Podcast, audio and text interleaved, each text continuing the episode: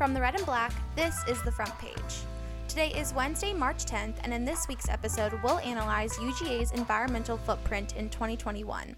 And joining me today is news contributor Alyssa Ginn to discuss some of the ways UGA operations affect the environment. Alyssa, thanks so much for hopping on the show with me today. Thanks so much for having me. So, to start us off, Alyssa, explain to me what's the number one way UGA negatively affects the environment? I would say the most crucial contributor would be energy consumption.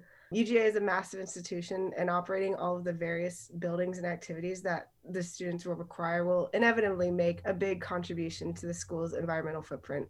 And energy use on a large scale can have a massive impact, especially when it comes to running the stadium in 24 hour facilities or near 24 hour facilities like the library and dorms. How do UGA dining halls contribute to food waste? Anything food service related definitely leads to a lot of waste. At the dining halls they definitely can't afford to really underproduce food because that would risk making students hungry and unhappy. So inevitably they end up overproducing food which ends up getting thrown out leading to large scale food waste. And there's also the small scale contribution that students make where they get food and they end up throwing out bits and scraps but like with a population as big as UGA's it really adds up in what ways do students affect UGA's overall energy consumption? So, things like carbon emissions, energy use, and waste definitely have an overall negative impact on the planet. And as students of a large institution, we should definitely want to do our best to reduce our individual contribution to that negative impact. One aspect of UGA's environmental footprint that students and faculty have a lot of control over is transportation. And when pe- more people use public transportation, it reduces the overall carbon emissions that we expel. So, what UGA puts out into the world definitely has a direct impact on the Athens community that we are a part of. And that's why it's so important that we do our part because it eventually comes back around and affects the air we breathe, the water we drink, and the world we live in. Alyssa interviewed Maddie Knight, a fifth year environmental engineering major. Let's listen to Knight explain a couple of UGA's on campus renewable energy projects.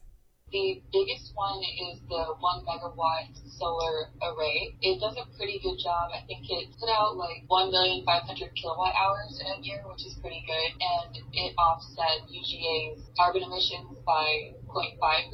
Actually, specifically, it offset UGA's electricity carbon emissions by 0.5%.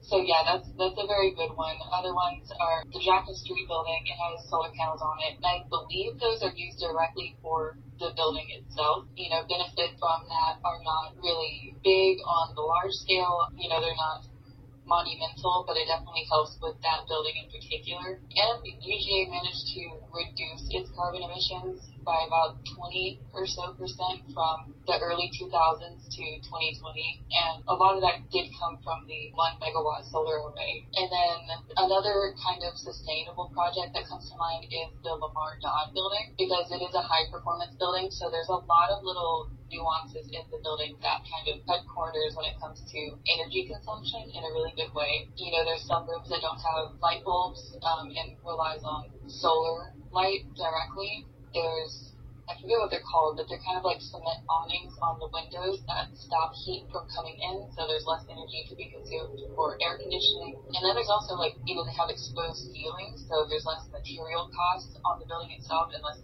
material usage, so, you know, ceiling material didn't have to be processed and therefore more emissions release as a result of doing something like that. You know, ideally there would be more solar panels because you know, I mostly stick to South Campus, but I really don't get to see them very much because I can only really think of the Jackson Street building.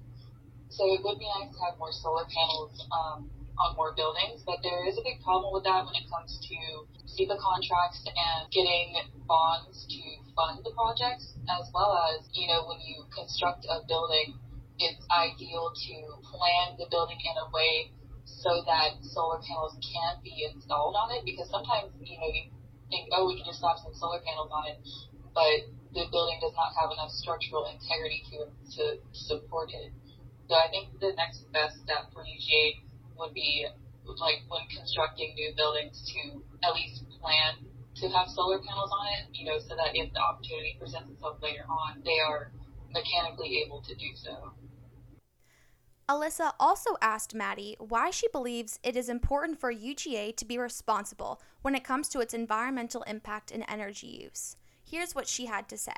It's definitely very important. I think like about one third of all USG campuses currently have solar energy projects, and I think it's very respectable for UGA to be a big part of that. And so, you know, it's kind of just like a if UGA does something, other USG campuses will follow. And I think it's just always good to have faith in your university that there are efforts being made so that a carbon footprint is decreased. Yeah, because you know energy does have to be consumed. You know, like we're never going to live somewhere where it doesn't. But yeah, I think I think it's absolutely very important, and especially for you know people like me or any environmental people. If you know people are looking for universities to go to, it's definitely a good selling point if you see that your university supports what you want to do in the long run. Well, Alyssa, thanks so much for joining me on the show today and explaining UGA's environmental footprint in 2021. Again, thanks for having me. And that was The Front Page. The Front Page is a production of the Red and Black Publishing Company. This episode was co produced by Alyssa Ginn and myself, Sarah Detwiler. The Front Page is sponsored by the Cox Institute for Journalism Innovation, Management, and Leadership.